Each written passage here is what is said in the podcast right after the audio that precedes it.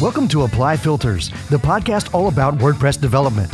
Now, here's your hosts, Pippin Williamson and Brad Touesnard. Welcome back to episode 73. Uh, this time, Brad and I are going to go over some updates and then talk a little bit about some things that were announced at WordCamp US uh, last month in Philadelphia, or actually earlier this month in Philadelphia. But first, this episode is sponsored by PostStatus. PostStatus is a project by Brian Krogsgard and is a resource for news, updates, and other things happening in the WordPress ecosystem. Uh, it is a wonderful website to kind of pay attention to what's going on. And Brian also has a members only section where you can subscribe to the site and get access to special resources that include video interviews, additional podcasts, blog posts, as well as a Slack channel where you can um, jump in and talk with other members of the PostStatus community on everything from development to e-commerce to life and health and many many other other subjects. Um, it's uh, one of my favorite resources for WordPress uh, news, updates, and conversations. Brad, you're I believe you're also a member, aren't you? I am. I am a member, and I love PostStatus. Uh, I love the emails that Brian sends out to club members so that we can get uh, basically just condenses all the news down to like little bite-sized pieces that you can consume quickly, and so it just saves you from having to kind of trawl through all of the WordPress news sites and figure out, you know, and separate kind of the noise from from the signals. Yeah. So when time is a premium, which it always is, uh, those summaries are awesome. Yeah. It's good to get his like viewpoint on things too. I really appreciate that. That the yeah, the, the Brian's been around for a long time, so he's pretty. He's got some pretty astute observations and pays really close attention to what's going on. Um, one thing I did want to mention real quick is that he Brian just posted an interview that he did with Matt Mullenweg uh, shortly after uh, WordCamp US and talking a little bit about a new WordPress development cycle, uh, the WordPress REST, REST, API, and more. So uh, go check out poststatus.com and give Brian some love. Alrighty. Mr. Brad, what have you been up to in the last couple of weeks? Uh, well, I think we haven't done updates uh, for like four or five weeks, actually.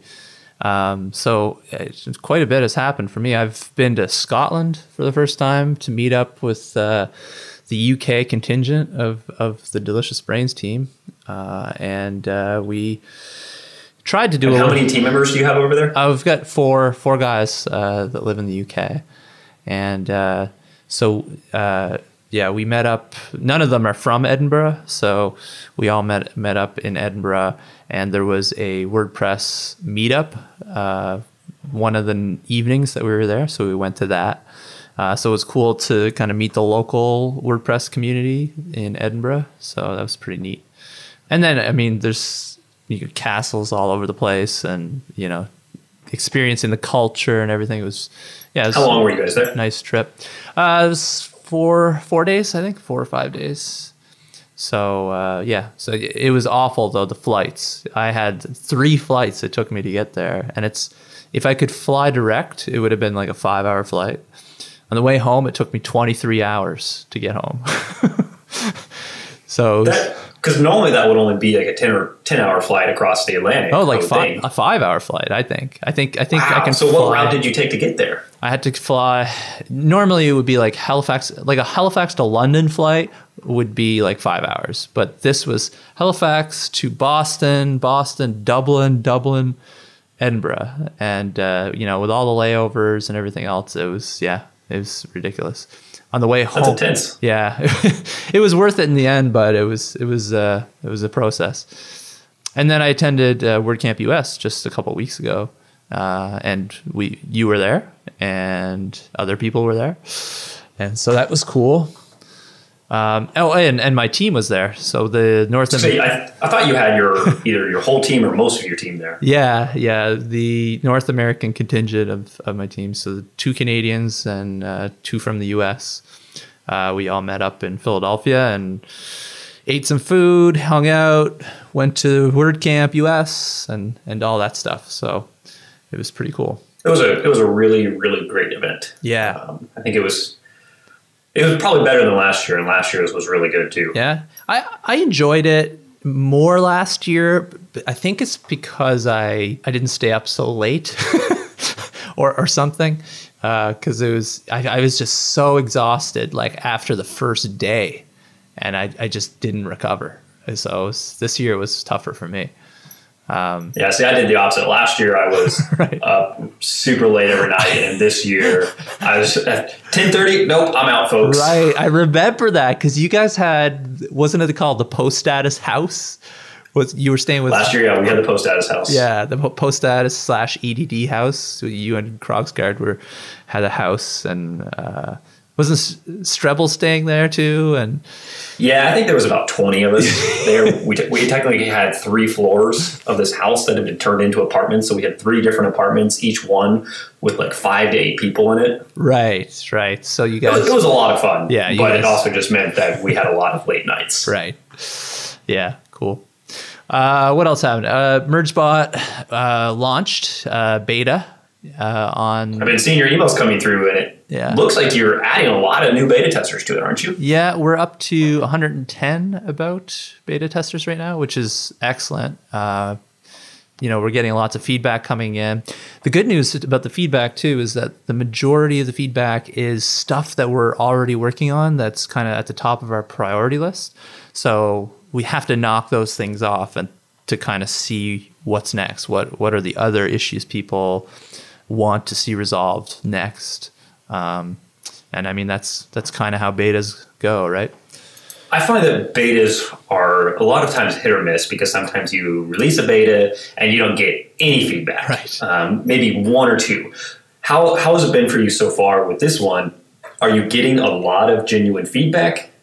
I wouldn't say are we're getting bug reports. I wouldn't, wouldn't say we're getting a lot. Uh, we're getting a trickle, I would say and uh, but but the the feedback that we are getting is has been good so far. Um, what I'm anticipating is once the first m- month rolls around and subscriptions start renewing, I expect people to either cancel their subscription or or ask for a refund because they're not using it, and then we can have start to have those conversations or at least I'll have more conversations at that point about like why why the canceling. What would they are like you able to see? To see of those beta testers, what percentage of them are actually testing it and using it?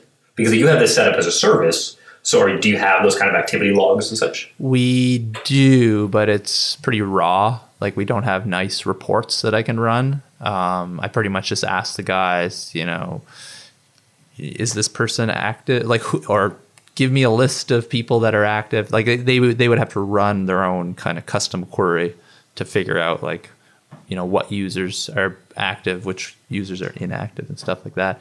So it's pretty it's pretty raw at this point. It would be nice to have reports that, that show that, but I mean you know priorities, right?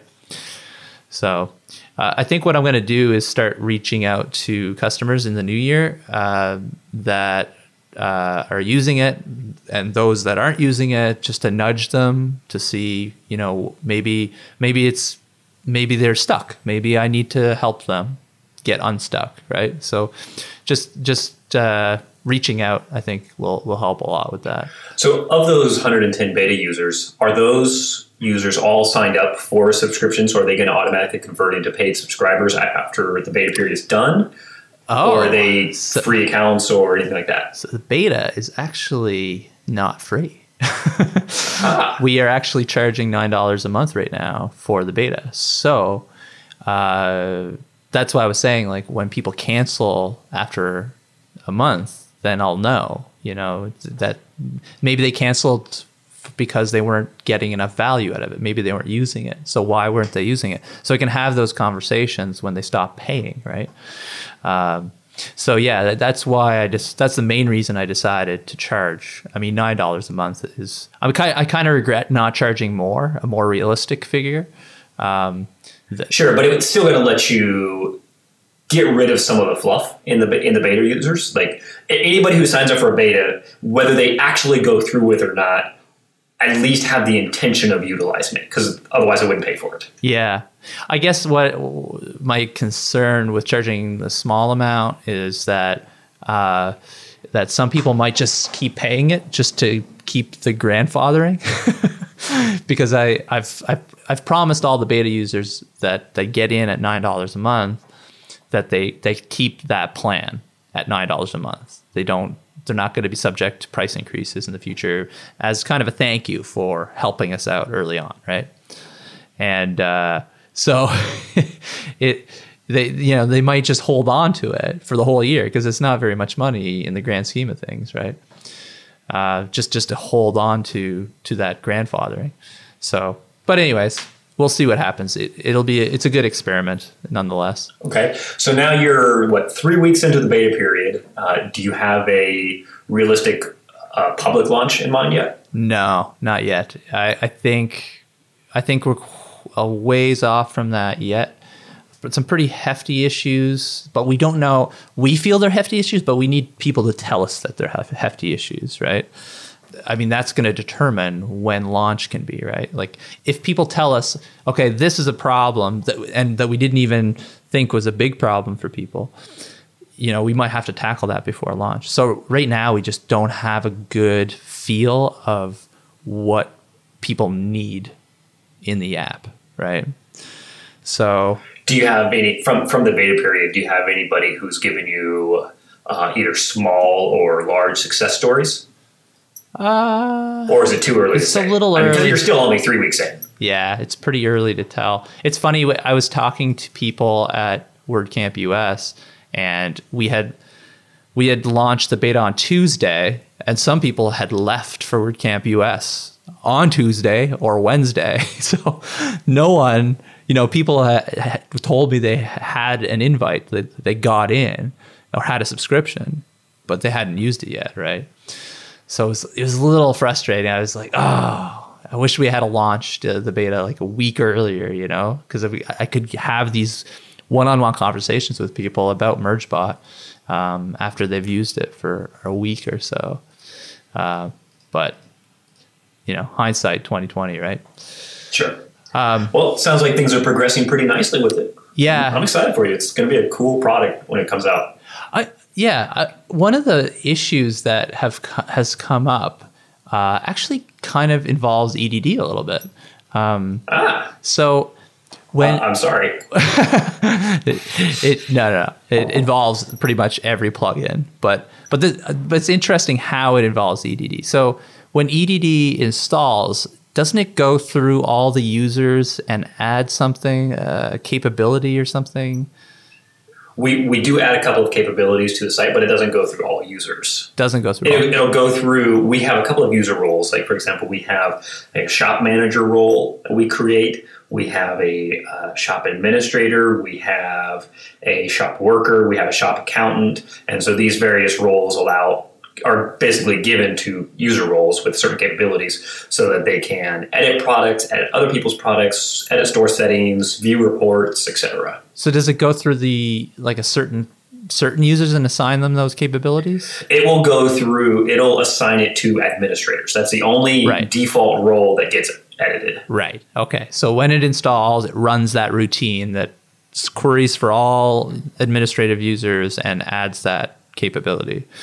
Well, technically, it doesn't add it to the users; it adds it to the role, but which in turn adds it to the users. Yeah. Okay. So whatever. but but right. Okay. So so what what happens though is if if let's say you're running a MergeBot and you install EDD locally and it does that, well, let's say on the live site some new users get added, right? So on the local site, MergeBot is going to record that those changes that happen that EDD makes. It's going to record those capabilities that get added to those users. But if any new users get added to the live site uh, between when you recorded and when you deploy, those new users won't end up with the capability because MergeBot only knows about the uh, the ones that were recorded locally. So that's that's a big problem. Um, we're Interesting. Yeah, yeah, we're calling it, it, it, This this happens in other. This is just one situation. Uh, another example of it is with WooCommerce. So when you save a product in WooCommerce, like let's say you it's a digital product and you change the zip file like you it's a new version of the zip file uh, when you save the product it loops through all the users and adds like a product permission to the downloadable product permissions table. And so mergebot could record all those changes that happen when you do that right?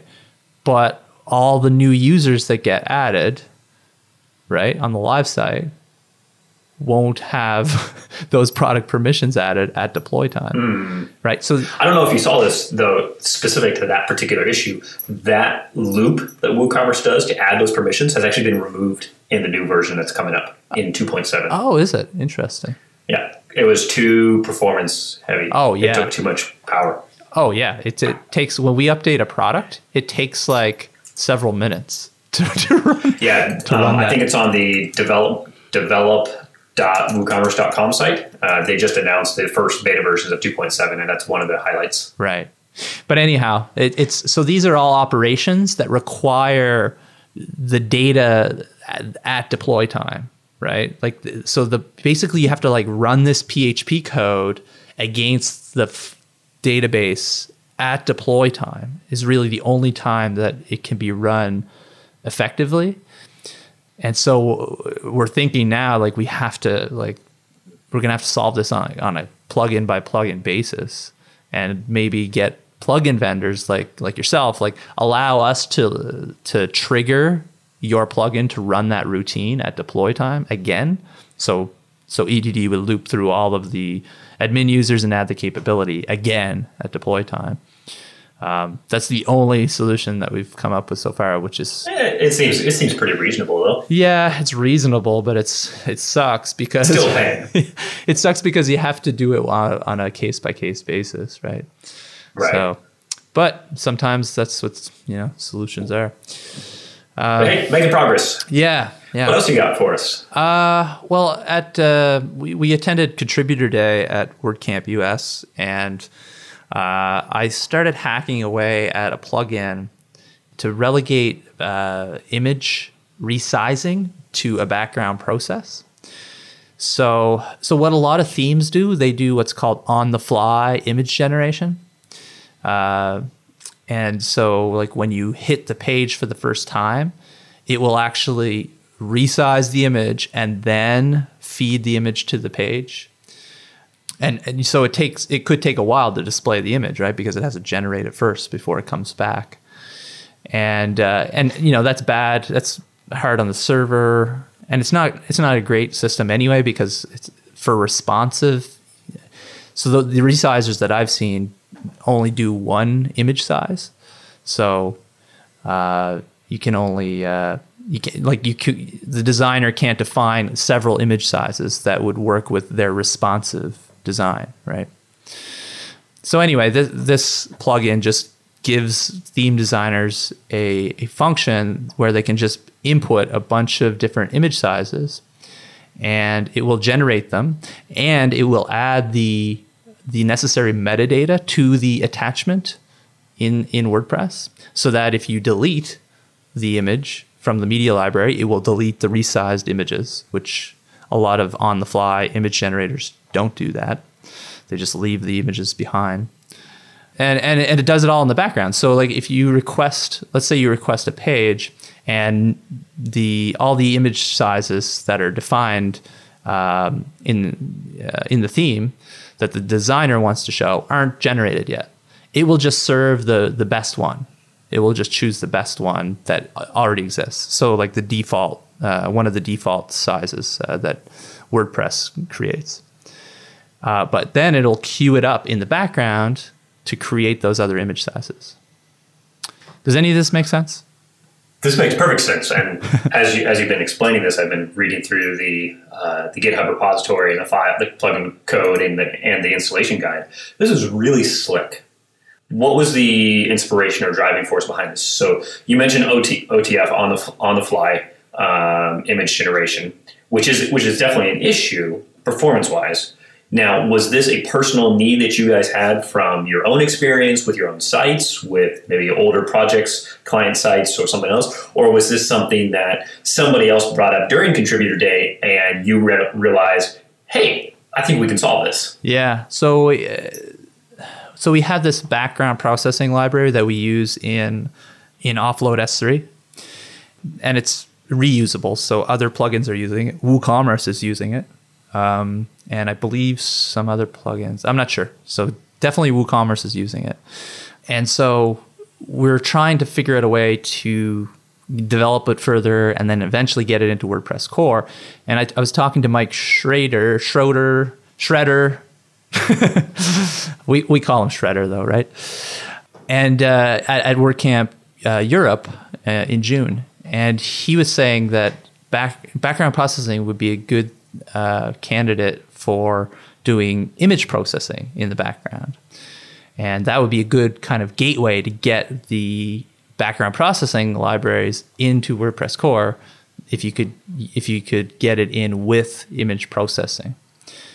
So that that was kind of the inspiration for it. We also have problems with on the fly image generators and offload S3. So like all these things kind of came together and I was just like this sort of solves this is like more than more than two birds with one stone. This is like three or four birds. so so this just just made sense to do this. So I just finally just you know got busy and, and did it. This is slick. Yeah. How many? Let's say that you have a thousand images in the queue on a site. Mm-hmm. What kind of time frame would we realistically expect that queue to be working? I don't know, man. It, that depends on a lot of things, right? Like that depends on the server, uh, how powerful it is, how much demand this is on the server. Okay, well, let me see if we can. Let's see if we can phrase this in a different way. If, so this is all done in the background. Yeah how often is the queue getting processed and say how large of it's doing it in, in batches, right? Does it yeah. does it run say like a couple times an hour? Is it once a day? When when the request comes through it, and the function is called, it will uh, it'll kick off the background process using a, an asynchronous uh, request using curl so it'll kick off a, a curl request to WordPress, and and that'll start start uh, generating the images. Uh, and then if it needs to do another batch, like if it if it has to stop processing for whatever reason, maybe PHP times out or whatever, uh, it'll kick off another one. So it's like a chain of, of asynchronous requests. And if if for some reason that chain of requests uh, dies or something and stops working, there's a WP cron that that is running to basically keep it alive to make sure that it, it, it runs to completion. Once the queue is is empty, it it removes the cron, it removes everything. So the the whole thing is kind of cleans itself cleans up after itself. It, it's not constantly running. Then, what kind of protection is there for um, preventing too many background processes getting triggered? Does it does it always only allow one run at a time, or could potentially, let's say, if your site suddenly got a thousand hits, would each one of those potentially trigger a new process? As far as I know, uh, so Ashley is the one that wrote the background processing library, and I'm really just using it in this plugin uh, as a proof of concept. Uh, but as far as I know, it'll just run the one at a time. Like it won't do several. Like if you hit uh, a bunch of different pages at once, it won't try to do all the regeneration of images at once, right? It'll it'll do them in order, and it also it does take a look at memory, the memory that's available. It takes a look at CPU usage, and it determines whether or not it should be running, and whether you know whether or not it will run. So it, it's pretty it's a pretty cool a little system. And he's currently working on setting it up so that you can run it as a daemon process on the server. So it's not so dependent on WP cron, as we know is not all that reliable. Um, so so for most situations, you're not going to use a cron uh, a daemon process, right? Most people are not going to be logging into server with SSH and setting up a daemon. That's but in certain situations, you know, someone that's setting up a very busy site or a site that they want to optimize for, for you know maximum performance, they could do this if they wanted to. So, yeah, lots very cool. lots of stuff happening there. I yeah, I urge every, anyone to check that out. We'll link it up in the show notes and uh, yeah, check it out. Anyway, what have you been up to, Pippin? Well, we haven't pushed a whole lot of updates in the last few weeks. We pushed some little updates here and there, um, but we've been mostly focusing on three major releases. Uh, we have 2.7 of Restrict Content Pro coming up, as well as 2.7 of Easy Digital Downloads, and then we have 2.0 of Affiliate WP. All three of which are hopefully getting released sometime in January. Wow, Um, busy January. nice thing is that we have um, with the the way that our team has grown over the last year, we actually have uh, developers working on all three projects simultaneously. So we're able to do releases concurrently. It used to be that we would do one project, so like we do it RCP, then we do EDD, then we do affiliate WP. Um, now we can do them all at the same time uh, because we have uh, team members working on all three simultaneously. So there's a couple of major things that we're doing in these three. So Restrict Content Pro, for example, um, we are trying to get rid of some of our our technical debt that we've had for a long time. Um, and and making some improvements there. So, f- for example, there's been some really um, there's been some nuances with the way that like category level restrictions work. So let's say that you have content that you restrict to specific categories. Um, and, and these could be a, an actual category. It could be a custom taxonomy from another plugin. Think of, for example, product categories inside of WooCommerce. Um, there's there's been a lot of nuances with the ways that those restrictions are handled. So one little example is that we have this option in the plugin to automatically redirect a member away from a page that they don't have access to. So let's say that you are a subscriber on a site and you try to access a page that is restricted to members of a subscription level other than your own. So maybe you have the silver level, but the, the post requires the gold level. So those that that redirection from that page to somewhere else, maybe a landing page that says, "Oops, you you can't access this. You need to upgrade your account." Type page. Those kinds of redirects would only happen at say like the page level restrictions. But if you restricted content via a at a taxonomy level or like a category, so all content within this particular category is restricted, that kind of that redirect would never happen.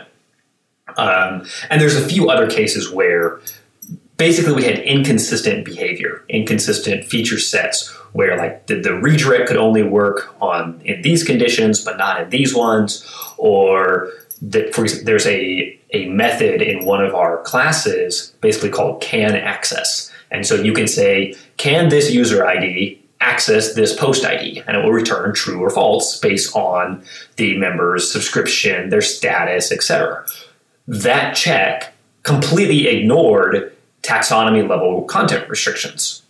It just didn't even know about them. Uh, and there's there's other cases too. Those are just two. We're bringing all those together um, and making it so that no matter how you've restricted that content, whether it's on in the post specific settings or on the edit screen of a taxonomy, they all behave the same way. So like the redirects, the can access determinations, and a whole bunch of other things. Uh, so getting rid of some of that technical debt is um, kind of exciting for us. It's a little bit challenging um, to do without breaking things, but it's a fun project. Uh, then we, we're doing things like uh, introducing HTML emails into Restrict Content Pro. It's had r- really plain, basic plain text emails for a long time that you can't edit in any way. You can edit the contents of those emails, but you couldn't edit the say the template files uh, to, to customize the appearance of those emails. We've completely inter- we've introduced new HTML emails that have full template files that you can go edit the HTML and the CSS for. Um, we're adding in support for a new Authorize.net gateway. So there's a lot of people that wanted to use Restrict Content Pro with Authorize.net. That's going to get added. Um, and then there's a whole bunch of little other things. Hopefully, we're going to have um, a new option for having one-time discount codes. Right now in Restrict Content Pro, if you add a discount code uh, and a customer registers a, a recurring subscription with that discount, let's say for 20%, that 20% is going to apply to their first payment and every payment after that for that subscription. But a lot of people only want to discount the first payment. So we're adding support for that and a bunch of other things. So that's Restrict Content Pro. Hopefully it's going to be ready sometime in January. Um, in the affiliate WP realm, uh, we're primarily focusing on some new integrations. So, for example, there is a there's a new integration for paid member subscriptions, which is a nice membership plugin from Cozmoslabs. Uh, there is a new integration for Contact Form 7. Um, interestingly, Contact Form 7 is one of our most highly requested feature uh, integrations that people ask for all the time. wow. uh, which I find a little bit surprising, but maybe not because it's still got a huge user base. Mm. Um, and then we've got a couple of other integrations, WP Forms. What kind of integration would that be, like between Affiliate WP and Contact Form 7? Like, why would they need to integrate? There's there's two main things. So some sites want to do like sign up tracking or just conversion tracking of a submission form. Um, there are there are a lot of sites out there that actually will pay a commission for leads. And so if you send a lead to the website, we're going to pay you five cents or something like that. It's pretty common. And so that lead is based on the submission of a contact form. Uh, or then what they might do is they might record a pending referral, a pending commission, and then if that lead turns into a project, then they go pay it out. So that's pretty common. The other one is that Contact Form 7 actually has payment add-ons so that you could make a, pay, a PayPal payment or a Stripe payment through Contact Form 7. Uh, and people want integrations for those. Oh, okay. So you need to capture the this um, the sale uh, yep. or market market as a sale in affiliate WP when the form is submitted. Right. right. Okay. Yeah. And then the other big thing for 2.0 affiliate WP is batch processing. Um, affiliate WP is very data intensive. There's a lot of commission records, there's affiliate records, there's there's visit logs, there's a lot of things like that. And in order to produce really good reports and be able to provide good export options and any accumulation of, of data in a lot of different formats takes a lot of uh, processing power. And so to make it so that we can do more advanced things, we're adding in a generic um, batch processing API so that we could then set up uh, whether we are exporting a payment file for affiliates, we are exporting commission records or affiliate accounts, whatever we're doing, we can do it in a batch processing system so that we can handle much, much larger data sets. So that's getting introduced. It's getting close to being done.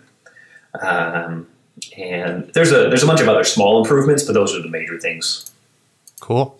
Is the batch processing API? Don't you already have something in place though for that? We have it in Easy Digital Downloads, but not Affiliate WP. Oh, okay. But don't you have like an export function in Affiliate WP already? We do, we do, but it all does it in one process. So oh. if you oh. go and say generate a payout file for the last 60 days for the 500 affiliates that I have and the 10,000 commission records they did, generated, it does it all in one process. I see. Which causes scaling problems because once you get uh, big enough, then your site crashes in the middle of a payout file generation, and that's no good. yeah, no, that's no good. yeah, uh, so we're trying to we're trying to fix that. I think I mentioned this on the, the previous episodes, um, but we hadn't released it yet. We officially released Zapier for Affiliate WP. So we now have a connection between Affiliate and Zapier, which can be really, really powerful. A quick example that we use it for is we now sync all of our affiliate accounts directly into Mailchimp with with all of their um, account data. So everything from their commission rate to their payment email to their affiliate ID, et cetera, is all dropped straight into Mailchimp into what's called merge tags, so that we can send out emails, uh, affiliate emails or marketing emails to our affiliates with their relevant data. So everything from their affiliate ID to their current earnings to their um, different different things like that uh, is one of the things that we use Zapier for. So anytime that a new affiliate is added, it automatically gets added to Mailchimp. If we ever deactivate an affiliate, it gets removed. Um, anytime that a the earnings or the stats update for an affiliate, it goes straight to Mailchimp, uh, and that's all powered by Zapier. I, I just realized that I've been saying Zapier wrong all along. I used to always say it as Zapier, and then I got chewed out for being wrong. Oh, it's it is so wrong now that I think about it. Like Zapier, yeah. it's not a zape, it's a zap. Like, why yeah, would I say. Zapier? like, oh man, that's going to be hard to change. Yeah, it's it's taken me a little while to to get it right. Uh, but so that's out, and it, it, there's there's just a lot of things that you can do with Zapier. Zapier is a very powerful system, uh, and once you recognize the possibilities of it, it's kind of one of those the possibilities are endless. But it's actually a really hard sell to show someone or convince someone that they should use Zapier explain to them why they should. Because of that, I think Zapier actually has a much lower adoption rate of, and we see the same same thing in EDD, but not that many people use it because it's a hard sell. I think it's because it's overwhelming. You go in and you you see all of these options of how you can connect this system to that system to this system, and it can be challenging to kind of grasp in your mind what that really means. Yeah, I think it's a marketing problem more than anything. I think the way you have to sell it is you have to give people examples of of what you have to sell a solution, yes, not a tool. Exactly, because it, all it is is it's like a hub for all these con- other connections. It's like a it's kind of like a universal remote, you know. But but it's hard to sell that that as an idea, right? Like, oh, you can connect it to everything but give me an example of how I can use yeah. that to, you know. Yeah, that's something that we've been trying to do in EDD, and we've done we've done a, a variety of blog posts and tutorials on it, but we need to do a whole lot more. Yeah. Um, do you have a do the same thing at Affiliate? Do you have a Zapier extension? Uh, is that is yes. that what it is? It's like a yeah, we have an add-on. We have an add-on plugin for both Affiliate WP and for EDD. Right. Is there some services that you don't have an add-on for because you have Zapier?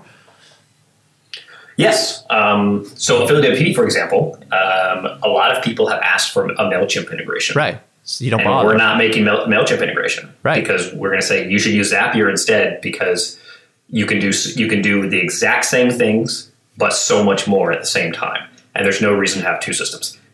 Now, whether that remains the true true, that's what it is right now. Right. So that on your site though, you could create a new product basically that looks like a product but then it just explains that you could that's true. You could yeah, use Zapier totally uh, just so that the, shows. The downside to it though yeah. is, let's say that somebody uses Mailchimp and they have a paid Mailchimp account, and then they want to use Zapier and they have enough traffic and they have enough um, actions they need to perform that they're going to, in order to use it, they have to pay for Zapier as well. Is the is the big downside to it.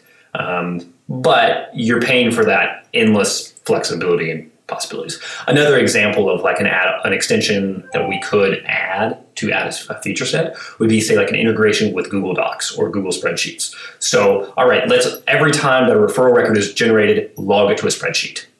Well, that's really, really easy to do with Zapier. So we're probably not going to build that, that integration We're just going to say, here's how you can do it with Zapier. Right.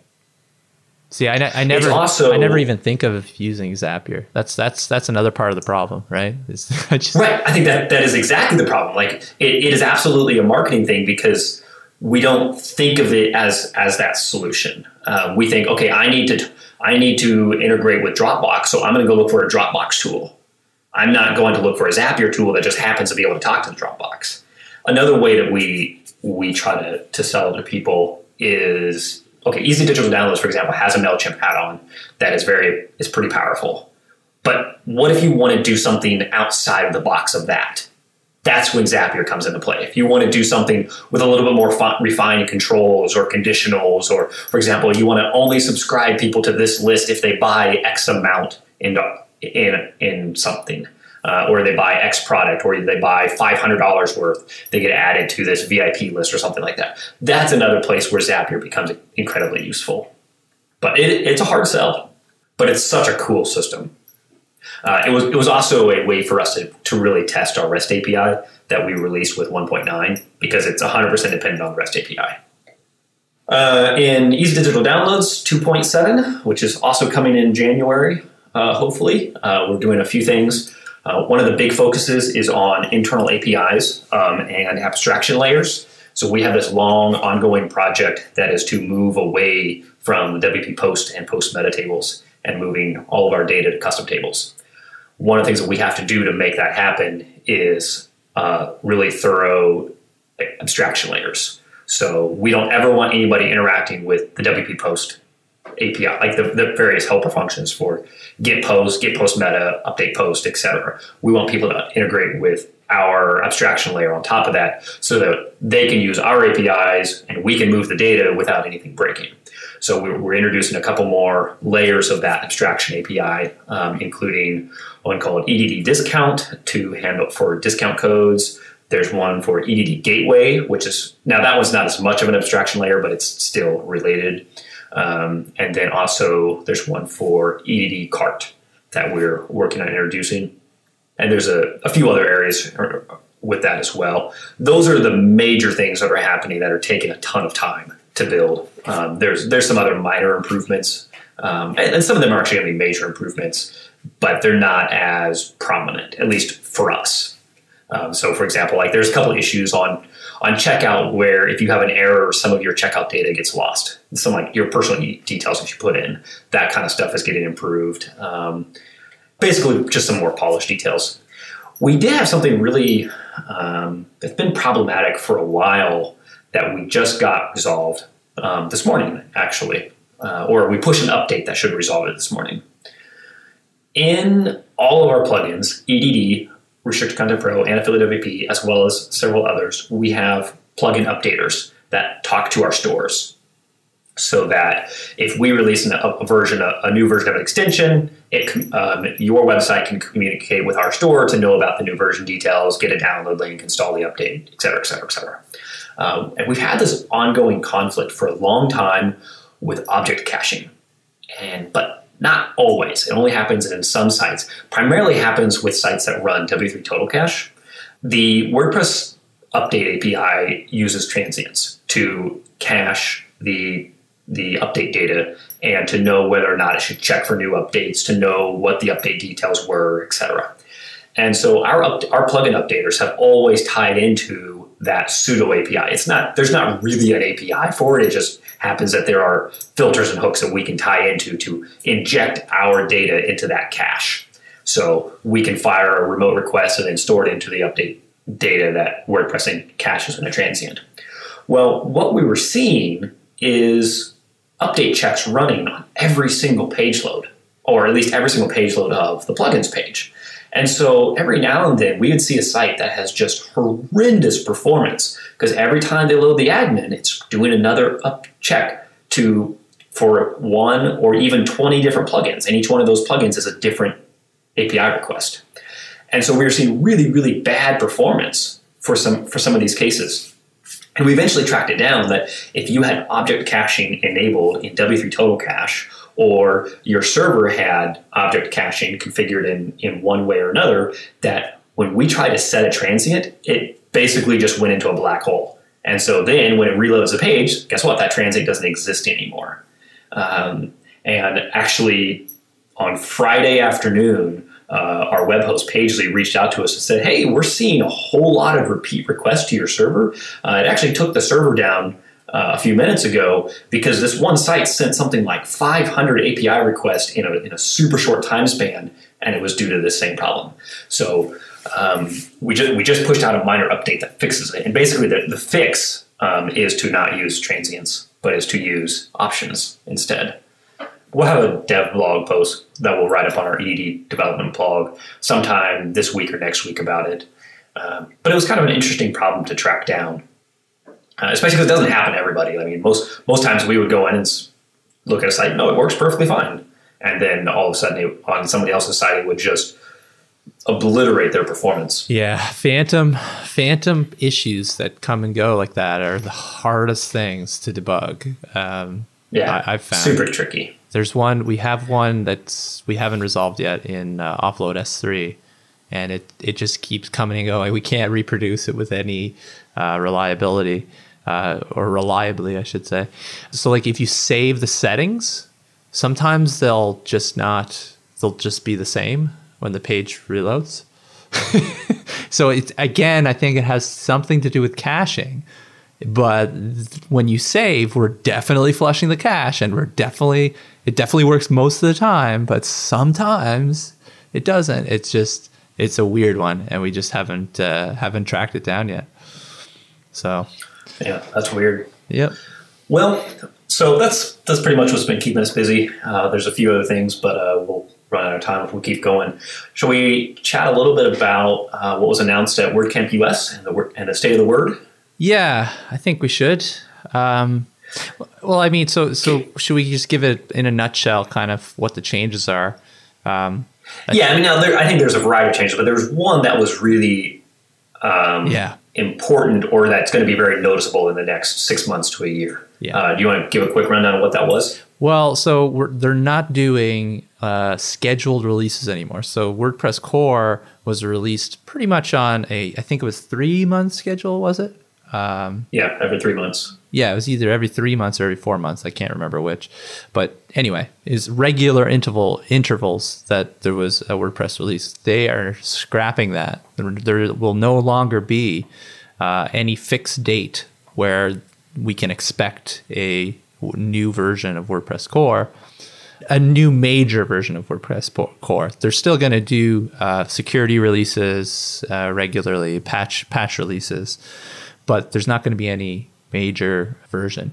And I think the reasoning behind that um, that Matt explained in uh, the State of the Word was so that they can work on kind of bigger. We, they can tackle bigger things that will likely take longer than a three month time window, um, which it makes sense to me, but makes me nervous as well. what, what were your What were your thoughts? Did I get all that right, or well, is, there, is there anything else to it? Yeah, I think I think there's one other thing that should be included there.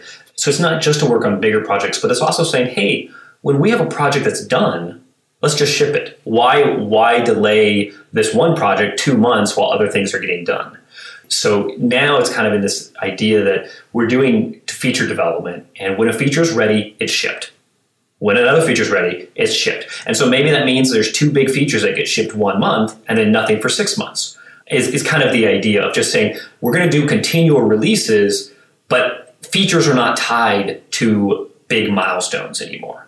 Every every feature is now its own milestone, kind of that kind of idea.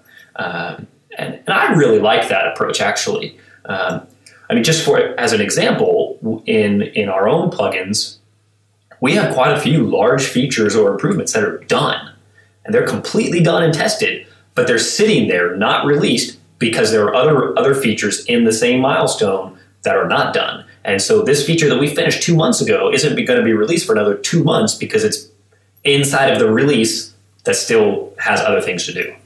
Yep, exactly. I I completely agree. We've we've recently rejigged our release process to be more feature oriented and we've seen the benefits of that uh, in the last couple of releases. We release uh, when the focus feature is ready to go. We just release it with we just cut a branch and and release it, and then keep working on other things later. We don't try to. Before, what we were doing, we were like grabbing a bunch of issues, sticking them in a milestone, and saying, "Hey, we're gonna finish all of this, and this is the." Release. That's release. exactly what we do right now. Right you know, one of those issues lo- might look benign, and then you realize, oh sh- crap, this is going to actually take like weeks to do, and then so then you've committed. I mean, you can punt that issue potentially, but I, I don't know. The way we're doing it now, it just feels so much nicer because you know one person is working on the kind of the core feature, and whenever they're done, that's when we cut the release and we ship it. Um, it, it just feels so much nicer to be able to to do that. Um, I'm excited to see how it um, how it plays out over the next six months or so, um, and whether it means that we're going to see five big updates in the next six months with five new awesome improvements, or if it means that we're not going to see hardly anything. That's I don't know yet. That's kind of though. I think that's what he explained though was that it, it was going to take longer for stuff to come out. It's my understanding of what he was talking about is that they were going to work on three uh, focus areas. It was the editor. Uh, there was two other things I can't remember. Do you remember the? There was like three. Uh, not off the top of my head anymore. Yeah, I can't remember either. But anyway, there was like three areas that they were going to work on and really focus on. Oh, I think it was the editor, the customizer, and something else. So I don't know though. I think it's going to be I would be surprised if we see a core release in the next six months, like a major release of core in the next six months. I that just the way it'll, he was it'll talking. Be interesting about for sure. Yeah. It does make me think, like if we go back, say about two years when automatic updates were first getting pushed into WordPress. I think that's about two years ago. Um, one of the analogies that people kept referencing was Google Chrome and how Chrome is always pushing updates, and you never really.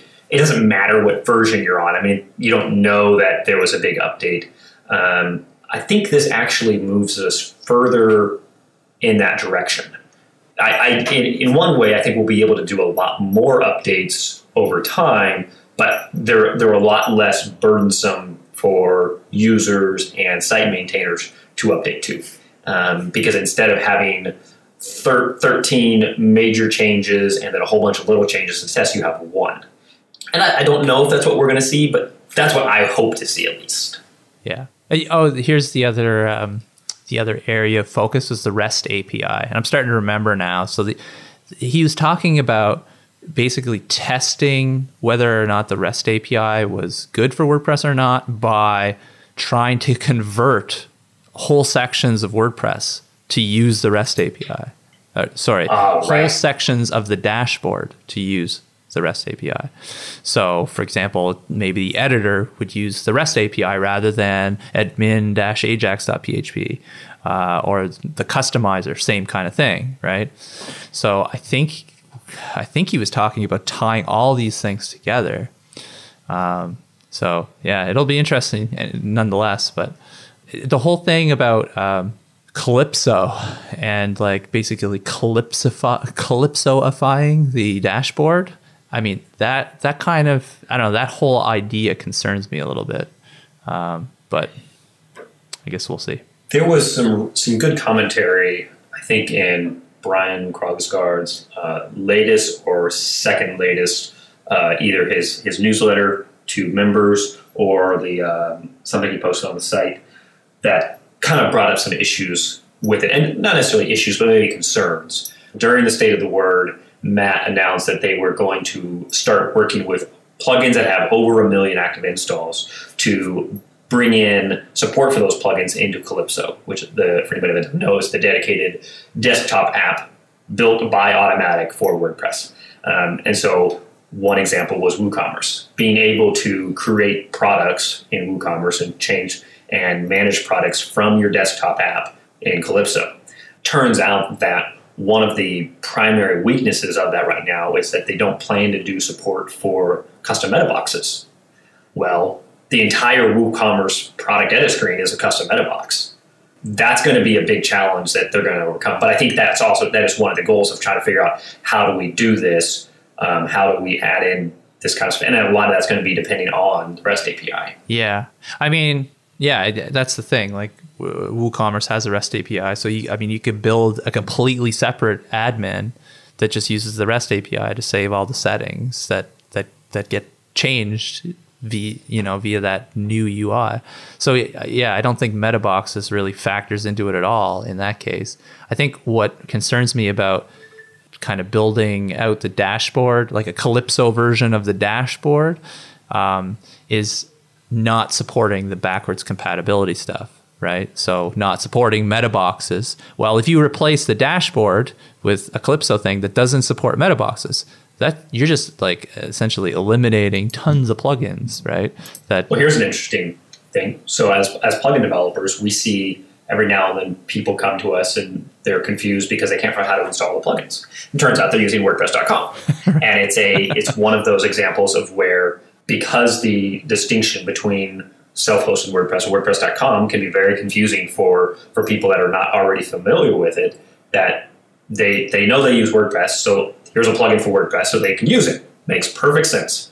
Um, I wonder if this move to doing more and more with Calypso is going to exacerbate some of that, where suddenly somebody's somebody's experience with using WordPress isn't their WordPress dashboard experience or WordPress.org versus WordPress.com, but it's suddenly my experience of using WordPress is Calypso. Calypso is WordPress because it's the only thing I've ever used for doing this. And so now I have this plugin, but how do I use the plugin? Because I can't install it.